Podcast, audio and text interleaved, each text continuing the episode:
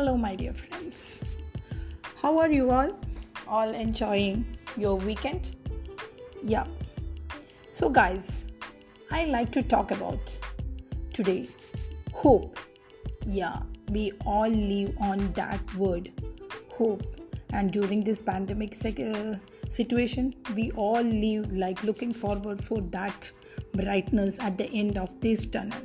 So, let me talk about this uh, hope H O P E, hope. Let me share a small story with you.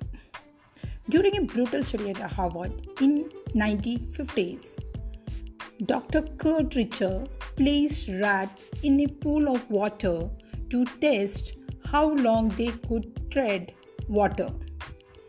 On average, they had give up and sink after 15 minutes. But right before they gave up, due to exhaustion, the researchers would pluck them out, dry them off, let them rest for a few minutes, and put them back in for a second round. In the second try, how long do you think they lasted? Remember, they had just swam until failure only a few short minutes ago. How long do you think? Another 15 minutes? 10 minutes? 5 minutes?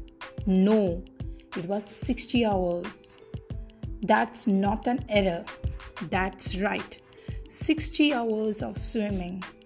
The conclusion drawn was that since the rats believed that they would eventually be rescued, they could push their bodies away past what they previously thought impossible. I leave you with this thought.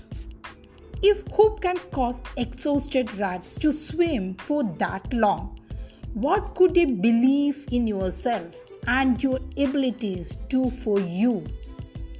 So let's inject hope, H O P E, in people that this will pass and we can win over this situation. Hope is decision. If we decide not to be defeated, then we can't get defeated. So let's inject hope in our everyone's life. H O P E. Let's spread it. Thank you, guys.